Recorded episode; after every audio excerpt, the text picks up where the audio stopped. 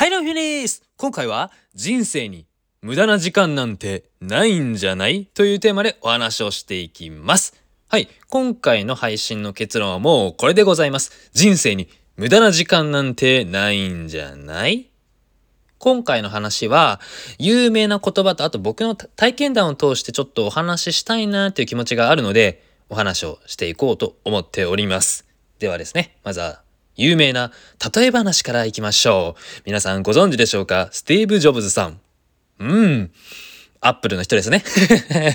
アップルの人でスティーブ・ジョブズさん。まあ超有名人な方で2011年かな？今から10年前ほどにじゃあの亡くなってしまったのかな？ですよね。うん。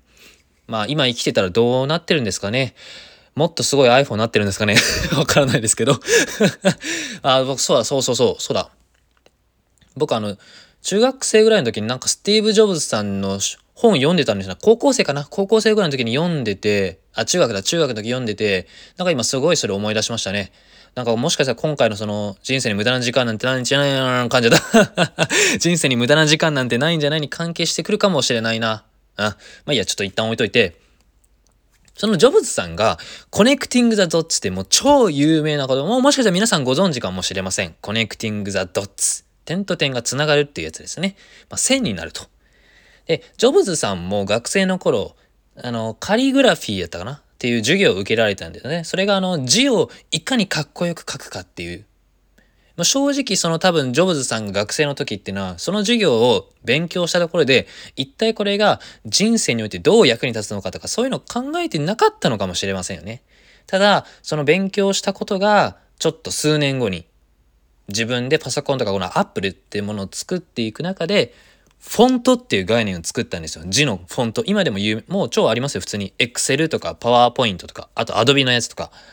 字をどれ、なんかこういう明朝体とか、あの、グラフィックとこうつけたりとかね、そういう、フォントっていう概念を作ったの、作られたのかな？そこで多分初めて作られたのかもしれません。ごめん、あの、間違っててごめんなさい。ただ、まあ合ってることはそのジョブズさんが学んだことがいつかつながったんですね。点と点がバーンとつながってアップルっていうあのなんかもうシンプルでもかっこいいじゃないですか。もうアップル製品お持ちの方は僕はもうアップル信者なのでかっこいいなクールだなクールって思ってるんですけど。はいそんなこと思ってまいりますよ。でまあそれから分かることといえばまあ、我々は生きている中この人生という長い人生100年時代人生を長く生きているともちろん楽しいこと苦しいこといろいろあると思います。できっとなんで今こんなに苦しんでるんだよとかもう逃げ出したいなやめようかなとかちょっとネガティブな場面もきっとあると思います。ただもしかするとその感情っていうのは後々自分を支えてくれる言葉になったりあとは反対に誰かの何かになれる誰かの悩み同じような悩みを解消するきっかけになるかもしれないなって思うわけです。まあ、だからね無駄な時間なんてないんじゃないと僕は今こここの配信を通い通して問いたい疑問でございます。でちょっと話戻すんですけどそのコネクティング・ザ・ドッツっていう最近僕自身も経験があるんですよね。えっと、割と僕最近お金に関する配信とか多くなってきたんですよね。えっと、8月ぐらいからですかね、楽天の経済圏とか、あの、積み立て NISA とか、そして仮想通貨ら辺行って NFT 行ってメタバースとか、まあその辺がこうガーッと繋がっていってるんですけど、実は僕あの、お金に関してはもう正直無知中の無知だったんですよ。ぶっちゃけですよ。これを言うと僕はバカだと思われるんですけど、インフレとかデフレ、円安、円高、あんまりよくわかってなかったんですよ。そうそうそう、あんまり、まあ、だからあの日経平均株価とかあるじゃないですか。あれも、よくわかってなかったんですよ。ただですね、で、で、で、で、で、で、で、で僕あの大学生の頃に確かお金2.0っていう本を買ったんですよ。ビジネスで結構有名なお金2.0。ちょっとここにあるのちょっと探しますね。あ、いやいや、なんだこれは。あ、ドデカミンが落ちた。さっき買ったやつが。えっ、と、お金、あ、これ、お金2.0、新しい経済のルールと生き方っていう本ですね。これ佐藤さんって方が書かれている株式会社メタップス代表取締役社取締役社長佐藤光陽さんかな？あ違う佐藤勝勝明さん？勝明さんって読むの？これで。へえ。佐藤勝明さんって読むそうですよ。本当に？本当に？佐藤勝明？航海の航に、航海のあの、海のね、海の航海と太陽の夜。本当に？勝明って読むの？これで。ちょっと待って。勝明って読むの？僕これ間違えてたらなんかすごく失礼だから今、ちゃんと見とく。あ佐藤勝明さんって読んだこれで。ええー、ええー航路の航ですね。航海の航を、で、太陽の夜で勝明さんと。ああ、失礼いたしました。斉藤、あの、佐藤さん。そう、佐藤さんのこれはね、お金2.0っていう本、ぶっちゃけ、僕これ読んだ時、全然面白くなかったんですよ。仮想通貨、フィンテック、シェアリングエコノミー。まあ、今からね、こう2017年ぐらいの本かなこれ2010、7年ですね。2017年の本を当時読んでめちゃくちゃおもんなかったんですよ。意味がわからんぞ。仮想通貨、いや、怪しいでしょと。まフィンテックなんとなくわかる。シェアリングエコノミーなんですかってもう全く意味がわかんなかったものが今、パーンと来てるんですよ。はぁ仮想通貨、フィンテック、シェアリングエコノミー、来てる俺の今ここの知識が繋がった点と点がバコーンと繋がってるそしてこの本。読み直したんですね。めちゃくちゃ面白いと。くわーこれ、おもれえぞと。いや、ちょっとテンション上がっちゃったな。そう。まあ今回のね、この配信何が言いたいかというと、今面白くないと思ってることが、いつか面白いってこう、パッと変わる時が来ると思います。感情の面もそうですね。